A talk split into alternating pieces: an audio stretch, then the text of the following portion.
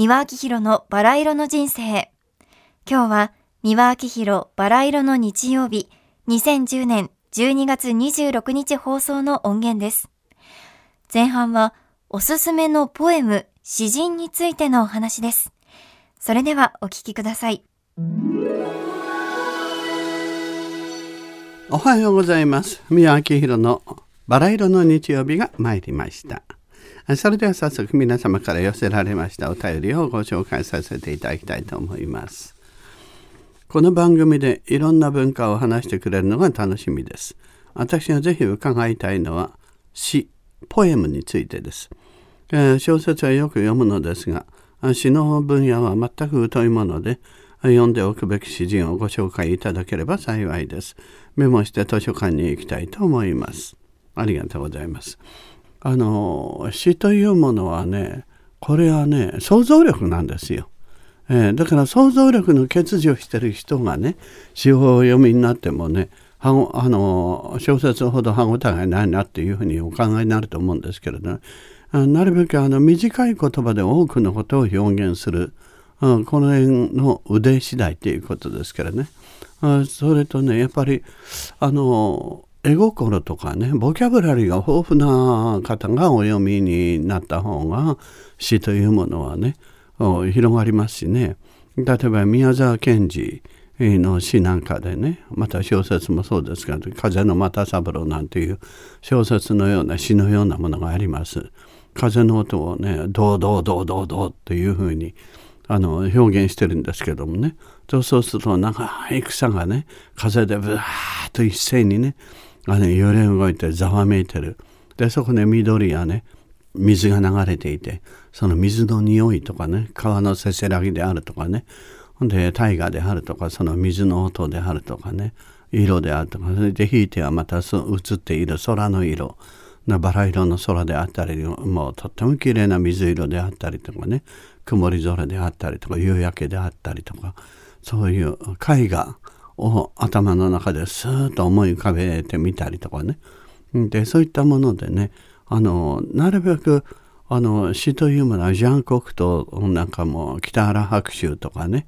あそういった人たちのもありますしね。あと和歌山牧水なんかのねあの叙情的な美しいものもありますしね。ちょっと短い間にね違う世界にポーンと飛んでその世界の中であの生活したいなという時にはね異次元にポンと飛ぶにはあの詩が一番いいですねアルテル・ランボーとかねヴェルレーヌであるとかねそういうのも叙情的で素敵ですよ。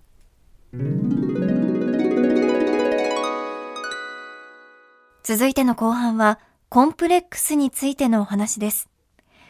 コンプレックスを抱えた人がまず磨くべきなのはどこなのか。それではお聞きください。今日の話はコンプレックス劣等感について話せという指令でございましてね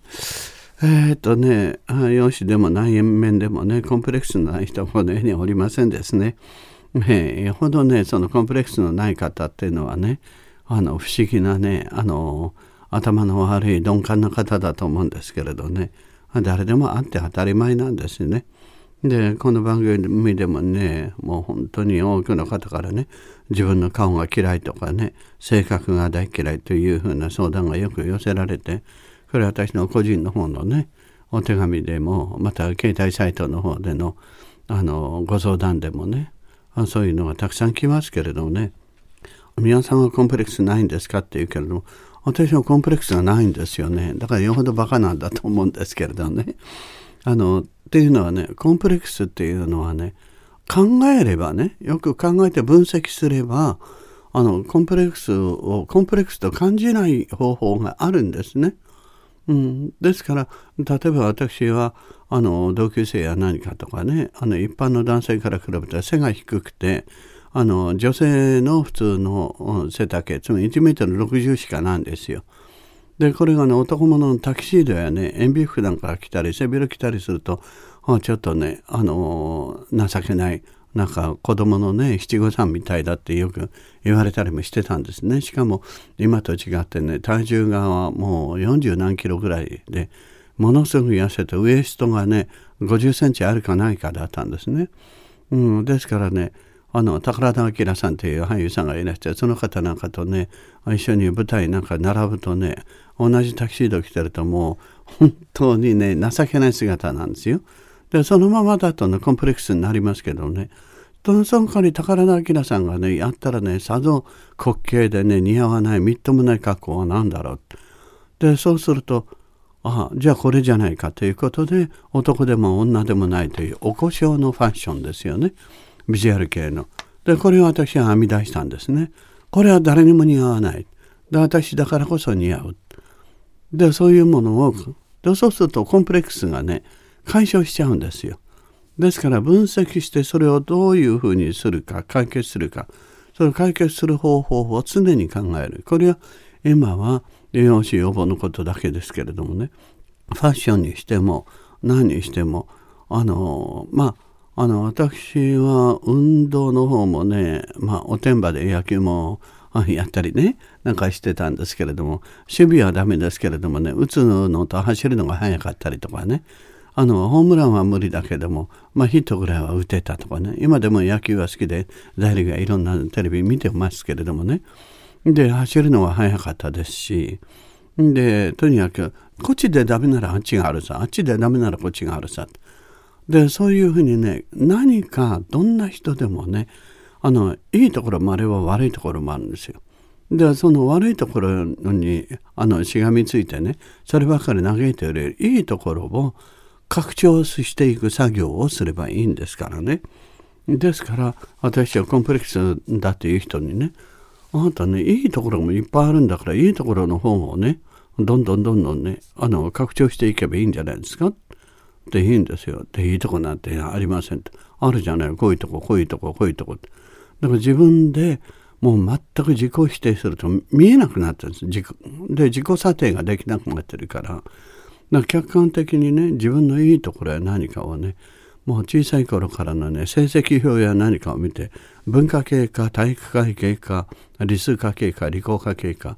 まあ家庭科の方が得意なのかで料理だとかそっちのものが得意なのか。どっちの方へ得意なね点数の高いところをねあこれが自分のね長所であってねこの点数の低いのはあ自分の苦手なもんだから。じゃあそっちの方をあのやろうとしないででそっちばっかりに光を当てないでじゃあいいところの方に光を当ててこれを伸ばすようにすればいい。というふうにお考えになればコンプレックスは解消できると思うんですよね。でそしてねあの要望のコンプレックスが多い。これは簡単なことでねただインチキのね整形外科には引っかからないようにしてそれはもう前もってよく下調べをしてね評判を聞いてそれで整形を受ければねもう私の知り合いでもね随分整形してね人生が変わって綺麗になってねあの恋愛を謳歌しててねもうかえって悪い女になっちゃって男を騙しするようなねそういう悪女になった人もいますけどそれはそれでねとても幸せだと言ってましたしね。ですからそれをね嘆いてばかり言ってはしょうがない。まず行動に移すことですよね。うん、でそしてあもう一つはねあの内面的にねあの立派な人であるとね外見的にね足が短かろうがスタイルが悪かろうがね器量が悪かろうがねとにかく立派にねあの人としてね人間的に人格的に立派であってね優しくてねあの包容力のある人になりさえすればねその絵はねどこでもあの通じるね手形になるんですよ。うん、ですからそっちの方をねまず磨くことをお勧めしたいと思いますね。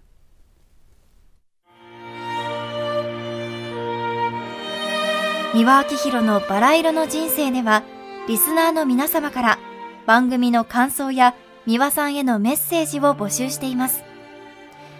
メールアドレスはすべて小文字で、バラ色アットマーク tbs.co.jp バラ色の綴りは b, a, r, a, i, r, o です。